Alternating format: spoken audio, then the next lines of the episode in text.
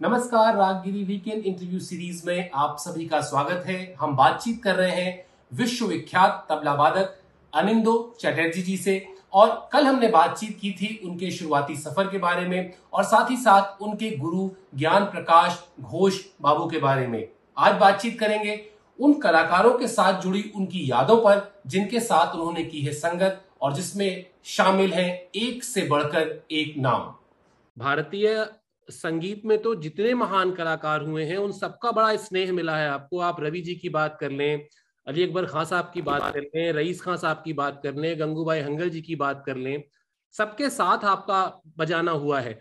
ऐसे ही कुछ यादें जैसे अभी आपने निखिल दा की शेयर की उन लोग की भी शेयर करिए तो उनको भी समझने की एक नई खिड़की खुलेगी। सब फनी फनी इंसिडेंट्स तो बहुत हुआ बहुत बहुत हुआ।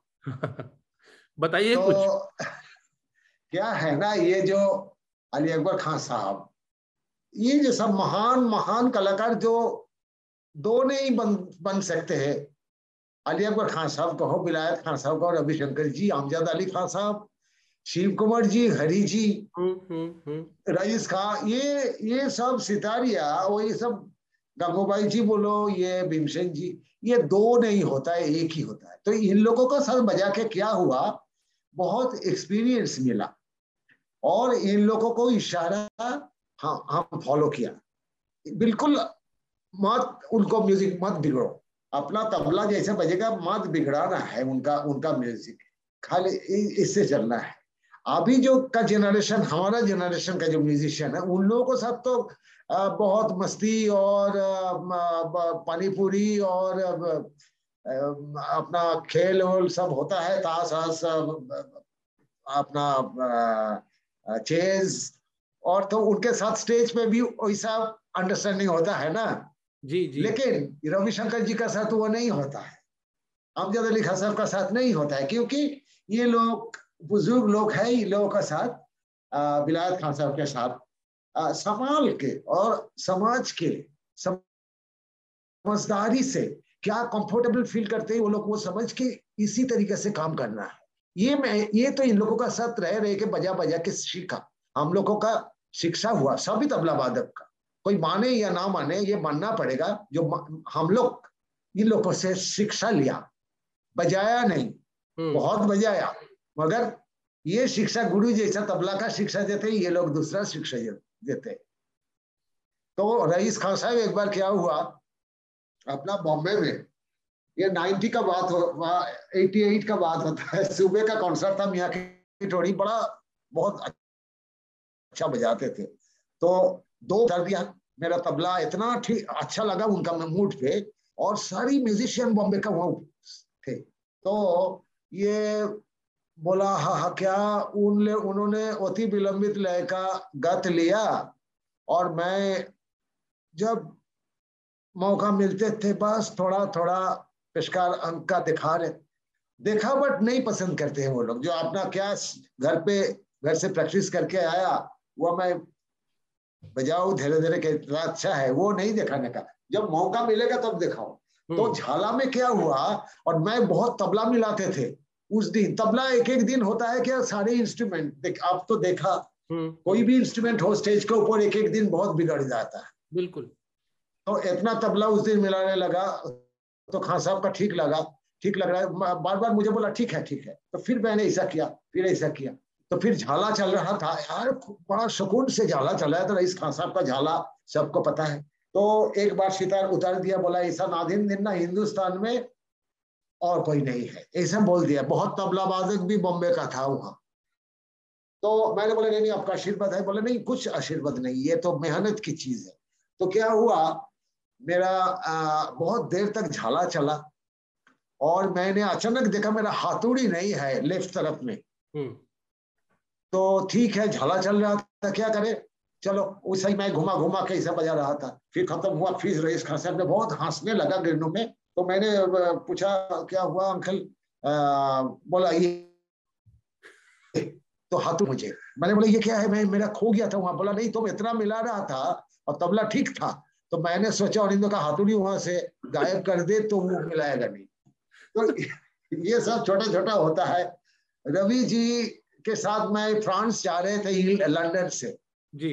तो बिज़नेस क्लास में था तो खाना दिया तो कुछ खा नाश्ता खा रहे थे।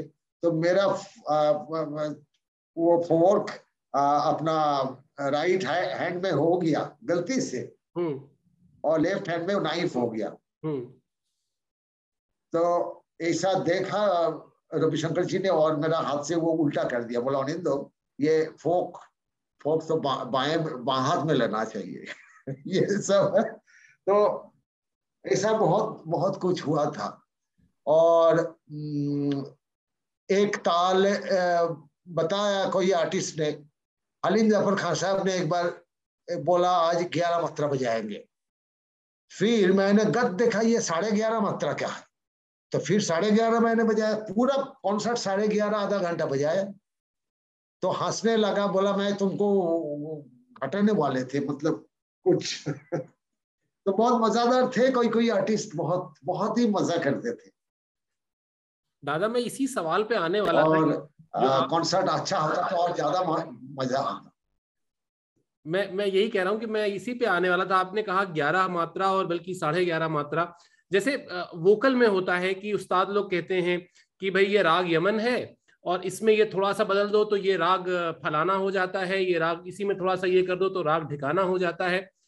तो क्या तबले में भी जो आप लोग की जो ताब मतलब ये मैं जिज्ञासु के तौर पर ये प्रश्न पूछ रहा हूँ, जो तबले में भी है कि ग्यारह मात्रे क्या है, साढ़े ग्यारह मात्रा है, इसमें ताल बेसिकली है क्या? कैसे आप ये सब चीज़ें होती हैं, ये कैलकुलेशन कैसे होता है?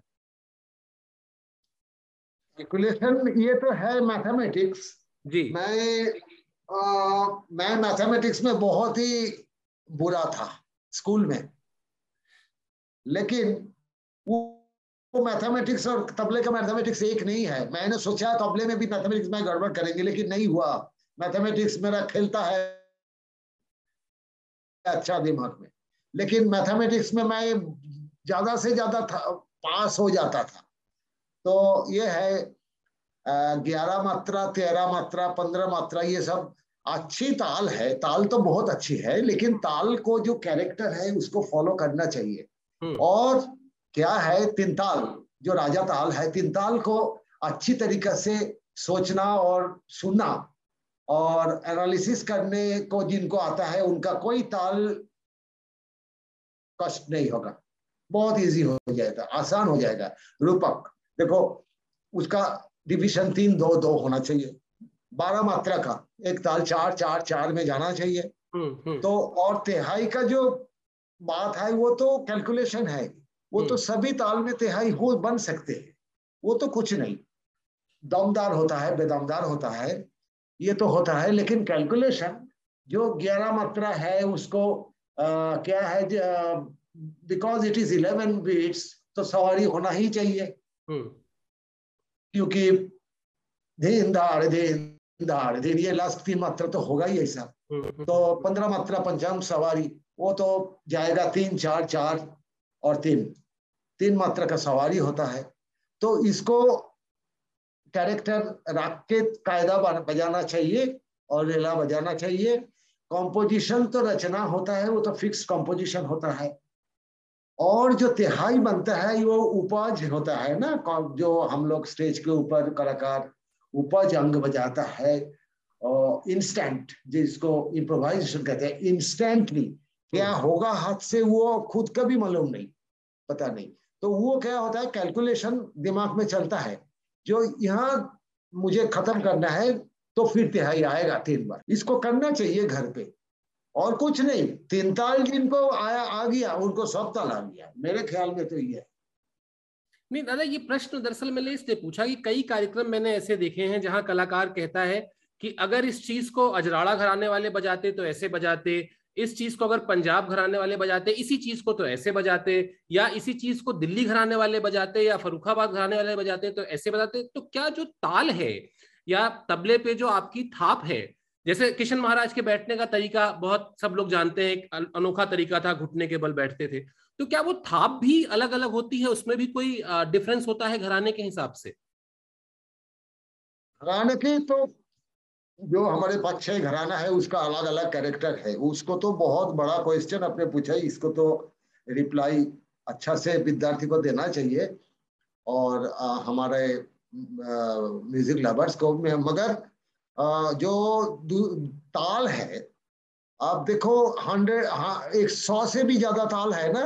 हम्म, हम्म, हम्म। सता एक बार तो मैंने सुना रविशंकर जी और केशव और अब्बा जी का कलकत्ता में शिखर ताल सत्रह मात्रा। काफ़ी वो उन्होंने आधा घंटा फोर्टी मिनट्स बजाया ज़्यादा नहीं। तो ऐसा ही होता है। देखो तीन ताल उस्ताद पंडित ने तीन तीन चार चार घंटे बजा के किया विदाउट रिपीटेशन तो ताल के बारे में कुछ फ़र्क नहीं होता है घराना में। हम्म। वो तो फरुखाबाद घराना में भी झापताल का जो तिहाई होगा वो बनारस घराना में भी वही तिहाई होगा उसका डिविजन होगा। हम्म, हम्म, घराना का तो है मैं देखिए मैं मेरा गुरु चार घराना सीखा। पंजाब सीखा। फारुखाबाद तो है ही मसीद खान साहब तिरका खान साहब ये सब। तो वहाँ से लखनऊ फिर लखनऊ का आदान प्रदान हुआ था ना फरुखाबाद घराने का हाजी मिराज अली खान साहब का। तो लखनऊ सीखा अजराड़ा इनाम अली खान साहब से सीखा। तो हम्म। इसलिए हम मेरा चार घराने का तालीम है। उसको पता चलना चाहिए जो ये देखो अजराड़ा का स्टाइल में बजा रहे हैं। लेकिन अजराड़ा के स्टाइल में कुछ पंजाब का चीज़ बजा नहीं सकते मैं एग्ज़ाम्पल देता हूँ। पंजाब का जो स्टाइल है उसका शेप ही अलग है। उसका स्ट्रक्चर अलग है। उसको बजाने का तरीका अलग है इंटोनेशन अलग है। और सबका, बनारस में ज़्यादा परन पखावाज का और गते और अपना डांस का बातें और वो सब खुला अंक का बातें बहुत बहुत इम्पोर्टेंट है। तो दिल्ली में दिल्ली तो मादार घराना है। दिल्ली घराना का हाथ में होना चाहिए दो उंगली का चीज़ और किनार का और ये सब। दिल्ली का पास ही है अजराना देखिए हबीबुद्दीन खान साहब भी दिल्ली सीखा नातू खान साहब से। तो अजराना में आया है अजराना बाज तैयार किया। अभी क्या है रविशंकर जी ने मुझे बोला तो अपना गुरु जैसा किया ज्ञान बाबू ने अपना तो कलकत्ता घराना पढ़ना चाहिए। मैंने बोला हाँ वही तो। उनका देखो एक से एक इतना इतना इतना इतना मन, जैसा लेजेंडरी तबला प्लेयर सब।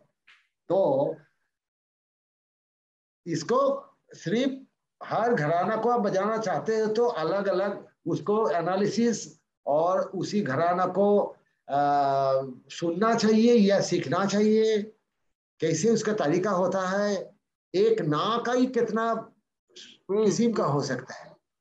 धीन ये धीन में ये थिरकुआ खासा का धीन सुनो। गड़ान चीज़ जो है ना ये हाथ का पोजीशन हाथ का आ, नेचर और अंगली का प्लेसिंग ये सब के ऊपर डिपेंड करता है। दादा बहुत अच्छी तरीके से आप समझा रहे थे और इसीलिए ये प्रश्न मैं आपसे पूछ रहा हूँ कि आजकल कुछ तो कोरोना में भी हो गया बहुत ज़्यादा लेकिन उससे पहले भी ऑनलाइन बहुत सारी चीज़ें सिखाई जा रही हैं। एक तो तरीका यह है कि मान लीजिए मैं आपसे ऑनलाइन अभी सीख रहा हूँ यहाँ मेरे पास भी तबला है और आपके पास भी तबला है मैंने कुछ मेरी उंगली की पोजीशन या कोई चीज़ गलत हुई तो आपने तुरंत कहा कि नहीं ये गलत हो रहा है। एक और ट्रेंड भी है जहाँ पे वीडियोस हैं कि ये ट्यूटोरियल है ये इसको आप देख लीजिए और तबला बजाना सीख लीजिए। जहाँ कोई गुरु नहीं है आपको लगता है कि वो तरीका आ, सही है? क्योंकि उसमें अगर एक बार चले गए और कुछ गलत सीख लिया तो फिर तो उसको उसका तो फिर भगवान ही मालिक है मतलब। मालिक तो आजकल जितना तबला सब बजाते हैं मार्केट में सौ भी मालिक है। मालिक बन गया। लोग नहीं कहते लेकिन अपने आप को कहते हैं। आई एम सॉरी टू से लेकिन क्या है जिसका गुरु नहीं है गुरु कुछ नहीं। वो कहीं से एक वीडियो रिकॉर्डिंग सुन के कुछ नहीं होगा। वो तो डस्टबिन में जाएगा। तो अच्छा मतलब गुरु के पास तो सिखाना चाहिए और गुरु को ट्रस्ट करना चाहिए। ट्रस्ट नहीं है। आजकल देखिए हमारा जमाना में नहीं तो एक टेप रिकॉर्डर भी नहीं था। खरीदने का पैसा नहीं था। लिख लिख के एक्सरसाइज बुक में सीखा। तो और यहाँ याद रखना। आजकल तो दुनिया में देखिए, मैं अच्छा कुर्ता पहन ले पहनते हैं, वो कैसे पहनते हैं, वो भी यूट्यूब में चला गया। हम बाहर रेस्टोरेंट में खाना खाने जा रहे वो भी यूट्यूब फेसबुक में चला गया। ये कितना इजी हो गया। तो ऑनलाइन ठीक है। जब तक आप ऑनलाइन में ठीक से डेडिकेशन से सीखो। तो अभी दो साल तो मैं भी कितना सिखाया ऑनलाइन मेरा सब संग्रहित को। तो ऐसा हुआ जिनको तबला ही नहीं आता है ना से शुरू होता है उनका मुश्किल है क्योंकि उनका फिजिकली टच होना चाहिए गुरु के साथ। जो कहा क्या होगा हम्म। उनके लिए ठीक नहीं है। मगर जिनको तबले का बोल पता है, उनको फिंगरिंग और सेटिंग चेंज कर सकते हैं, जो बस भाई ऐसा करो ऐसा करो, और और भी तो कोई वीडियो मिल गया, एक रेला, किसी का, चलो, समझो कहीं पे मैं चक्रधर बजाय वो ले लिया, इससे कभी नहीं शिक्षा होता है। जब तक गुरु नहीं सिखा विकास कैसे होगा, तब का असली है। अपने, हम डिपेंड्स कोई समझते हैं हम उस्ताद बन गया। कोई समझते हैं मेरा कुछ नहीं हुआ। तो ये डिपेंड करता है। अच्छा दादा एक चीज़ और जानना चाहेंगे कि आप नहीं मैं एक चीज़ जानना चाहता हूँ आप तबला बजाते हैं या गाना गाते हैं? मैं कुछ भी नहीं करता दादा मैं सिर्फ़ संगीत का प्रेमी हूँ बहुत सारे कार्यक्रम सुनता हूँ। बहुत अच्छा और थोड़ी बहुत चीज़ें पढ़ता रहता हूँ, देखता रहता हूँ आप लोग को और आप लोगों से बातचीत करके बहुत कुछ सीखता हूँ। अरे आप जैसे संगीत प्रेमी है, इसी तो हम हम लोग कलाकार तो यही चाहते हैं, जो आप लोगों के लिए हमारा जो शिक्षा मेहनत और साधना हुआ, वो किस लिए, क्या करना है? आप लोगों के लिए करना है ना, खुद घर पे नहीं बजाने का। वो तो रियाज करने का है, तीस साल, चालीस साल रियाज करो, फिर उसके बाद। तो अभी क्या होता है, बचपन में बहुत अच्छा अच्छा टैलेंट है हमारा हिंदुस्तान में, लेकिन ये टैलेंट खो जा, खो भी जाता है, इसलिए ठीक ठाक गुरु नहीं मिलता है, और अपना फैमिली में भी संस्कार शायद कम होता है, सपोर्ट कम होता है और खुद बन जाते मेरा लड़का के क्या उस्ताद बन गया देखो कितना वहाँ यहाँ उधर उधर सब प्रोग्राम बजाया और इनके साथ फ़ोटो लिया उनके साथ फ़ोटो लिया। तो दे, देखावट हो गया। तो पहले का उस्ताद पंडित देखावट नहीं। गुलावाली खान साहब आमिर खान साहब कभी ऑडियंस को देखते ही नहीं थे। ऐसा स्वयं झुका के गाना गा के सब चौपट कर दे के चला जाते थे। तो ये म्यूजिशियन कहाँ मिलेगा विलायत खान साहब कहाँ मिलेगा ये जमाना बदल गया अभी हमारा ये जो आ, इसका जो कंप्यूटर का हम्म, जो साइंस हम्म। इतना इम्प्रूवमेंट इससे बहुत अच्छा हुआ लेकिन म्यूज़िक संगीत इसी चीज़ है जो अपना बंदिश बोलो या तबले का बोल बोलो वो कुछ नहीं वो तो है लेकिन अपना फीलिंग और अपना अपने को समर्पण सरेंडर और अपने को झुकना और जीवन में मतलब उस्ताद नहीं बनने का है। स्टूडेंट बन के रहे ना ये जब रहेगा वो तब हो सकता है अच्छा। दादा दो तीन छोटे छोटे सवाल और हैं मेरे और एक तो आपने मेरा तो यही लॉजिक है। जी जी जी। मैं ये कहता दादा दो तीन सवाल छोटे छोटे और हैं और अभी आपने बड़ी अच्छी संस्कार की बात कही। ये कितना ज़रूरी है कि आप भले ही खुद तबला बजाते हो लेकिन आप एक शास्त्रीय गायक अगर है तो उसका भी सम्मान करें। अगर कोई सितार वादक है उसका भी सम्मान करें। अगर कोई कथक डांसर है उसका भी सम्मान करें। और अपने साथ के तबला वालों का तो सम्मान करें ही। यानी बाकी कलाओं को भी उतना ही सम्मान देना अप्रिशिएट करना आ, कितना ज़रूरी है? बहुत ज़रूरी है। दूसरे कला को सम्मान और प्यार नहीं करने से अपना कला को कोई नहीं प्यार करेगा हम्म। मैं अगर समझिए मैं बजा रहा हूँ और ऑडिटोरियम का बाहर कोई पेंटिंग कर रहे हैं अच्छा पेंटिंग कर रहे हैं तो वो जो पेंटर है वो भी म्यूजिशियन नहीं है वो आर्टिस्ट है मैं भी आर्टिस्ट हूँ तो उनको इतना ही प्यार करना चाहिए सम्मान करना चाहिए जो उनका कला में वो ग्रेट है। उनका कला में ग्रेट है या नहीं है, उनका कितना कोशिश है, रियाज और स्टेमिना और अपना डेडिकेशन ये सबको सम्मान करना चाहिए। बड़े को ऑलवेज सम्मान करना चाहिए।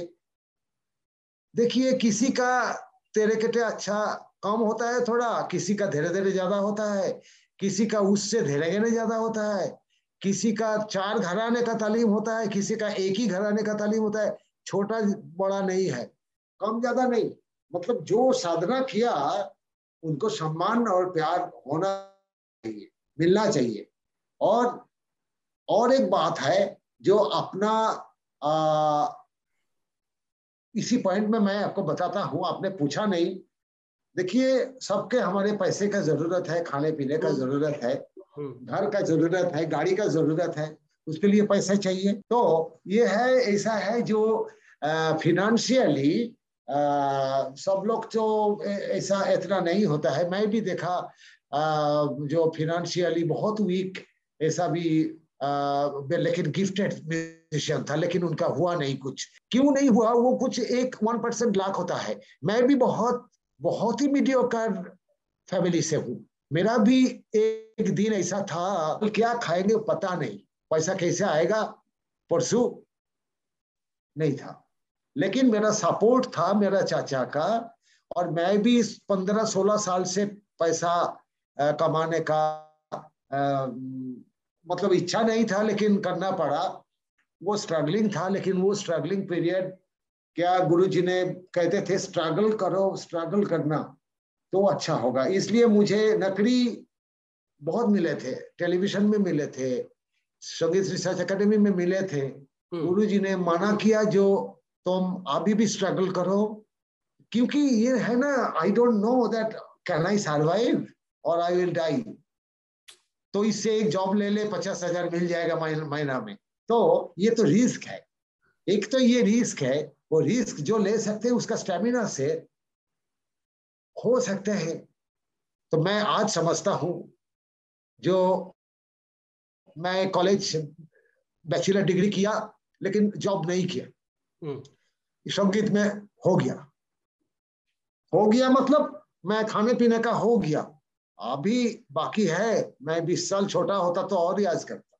ये नहीं तो सभी ये मैं दुख दुख होता हो मेरा जो कोई कोई बहुत लोग विद्यार्थी भी है तो हम लोगों का रिस्पॉन्सिबिलिटी है मैं क्योंकि ये सोशल नेटवर्क में बताना चाहता हूँ सभी गुरु का जो आ, कुछ बच्चे को को तो फ्री सिखाना चाहिए जिसका गिफ्ट है।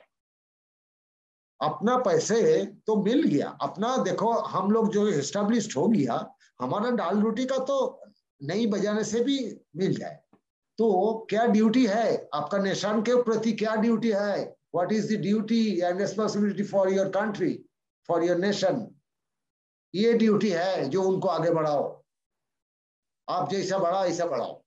तो ये सब गुरु को आना चाहिए सामने। जो मैं दस गिफ्टेड लड़का को मैं फ्री सिखाऊँगा। चलो पैसा नहीं। गवर्नमेंट से हेल्प थोड़ा उनको मिल जाए। स्कॉलरशिप हम्म। तो अच्छा है। मिलता है गवर्नमेंट से स्कॉलरशिप मिलता है। तो ये देखिए शिवेंद्र जी ये ये बहुत इम्पोर्टेंट टॉपिक्स है जो अपना नेक्स्ट पीढ़ी के लिए नेक्स्ट जनरेशन उसका नेक्स्ट जनरेशन क्या कैसे रहेगा हमारा संगीत। तो गुरु को जो गुरु देखिए ऐसा तो बहुत लोग आज नहीं है बीच में। जो भी है हम लोग इन लोगों को अभी ड्यूटी है। जो नेक्स्ट नेक्स्ट को ले आओ सामने ले आओ। दादा बस मेरा मेरे ख्याल के लिए। लेकिन मैं अकेला कर नहीं सकता। हूँ जी जी। आखिरी सवाल मेरा दादा यही है आपने बहुत अच्छे एंड पे हम लोग ये इंटरव्यू खत्म कर रहे हैं। जो नए प्लेयर्स तबला बजाना शुरू कर रहे हैं जो 35-40 साल की उम्र के हैं उनको अगर आप बता सकें कि जब वो सोलो में जाएँ तो उनको क्या ध्यान रखना चाहिए और जब वो संगत करें क्या ध्यान रखना चाहिए? कुछ ऐसी टिप्स जो उनके लिए जीवन भर का एक आप जैसे गुरु से उनको जानने को मिल जाए। क्या माइंडसेट होना चाहिए दोनों में अलग अलग तीस चालीस में क्या होता है? थोड़ा हड्डी मासल तो थोड़ा स्टीफ होता है। यूजुअल हम्म। ये तो ये तो सिंपल है। तो उनके लिए थोड़ा मुश्किल है तैयार बजाना। बचपन में सब लूज रहते हैं तो अच्छा होता है लेकिन पैंतीस चालीस साल के उम्र में तबला शुरू कर सकते हैं और गुरु के पास सीखो और उसको कॉम्पैक्टनेस बनाओ। जो चार कायदा में बजाऊँगा, दस गाते बजाएँगे, पाँच रेला बजाएँगे, सीखेंगे, रियाज करेंगे और उससे मैं आधा घंटा, फोर्टी मिनट्स के लिए एक कॉम्पैक्ट तबला सोलो तैयार करेंगे, नगमा के साथ करके प्रेजेंट करेंगे। प्रेजेंट करने के लिए तैयार होना और अकम्पेरिमेंट के लिए उनका काम ना बिगड़े ठेका अच्छा से देना है ठेका बहुत क्लियर क्लैरिटी होना चाहिए ठेका का और जब जब वो बजाने देते हैं वोकल के नहीं इंस्ट्रूमेंट के साथ तब थोड़ा वो जो चाहते हैं चाहे कि उसको उनको पूछो क्या चाहते हैं तो उसे बजाना है। वो थोड़ा वो अपना चीज़ है संगत। हम्म, हम्म। मैं तो कहते ही सोलो ये बैचलर लाइफ और मैरिड लाइफ देखो बैचलर लाइफ तो सोलो का है। हम कहीं पे कपड़ा छोड़ के, कहीं पे खाना के प्लेट लगाते हैं, ये चाय का कप, चाय लेके फिर छोड़ देते हैं, लेकिन मैरिड लाइफ में ये नहीं होता है। कॉम्प्रोमाइज करना पड़ता है। ठीक ठाक जगह में ठीक ठाक रखो। तो ये कॉम्प्रोमाइज अकम्पनीमेंट के लिए है। ये तो अपने आप को थोड़ा झुकना पड़ेगा। आप सोलो बजाओ किंग राजे के, राजा के तरह बजाओ लेकिन पैंतीस, चालीस में शुरू करने में भी मैं दिखा सकता हूँ। दस साल में एक किसी को जो दस साल में अच्छा तबला बच सकते हैं। मतलब देखिए शांता प्रसाद नहीं हो सकते हैं। तेरे को खान साहब तो छोड़ ही दो। हम्म। लेकिन उसके लिए ठीक है ठीक बजाए बहुत बहुत धन्यवाद दादा। आपने वाकई बहुत सारी बातें सीखने को फिर मिली जैसा मैं हमेशा कहता हूँ कि आप जैसे सहज कलाकारों से बात करने का यही लाभ होता है। बहुत बहुत धन्यवाद। ये आपको भी तो बहुत धन्यवाद बताया है और आपको ये YouTube चैनल जो रागा रागा गिरी बहुत धन्यवाद। और मैंने देखा नहीं कभी मेरा ज़्यादा टेलीविज़न नहीं देख मतलब टेलीविज़न नहीं हो ये नहीं आता है सेल फ़ोन। मैं सिर्फ़ ये कर सकता हूँ क्योंकि मुझे ये सब नहीं आता है, लेकिन मैं देखूँगा, आपने बहुत लोग कलाकार को, दिग्गज को किया, और मैं बहुत आई एम डिलाइटेड जो आपने मुझे बुलाया, और मैं बधाई देता हूँ आपको और सारे दर्शक को, सारे ऑडियंस को। बहुत बहुत धन्यवाद, दादा।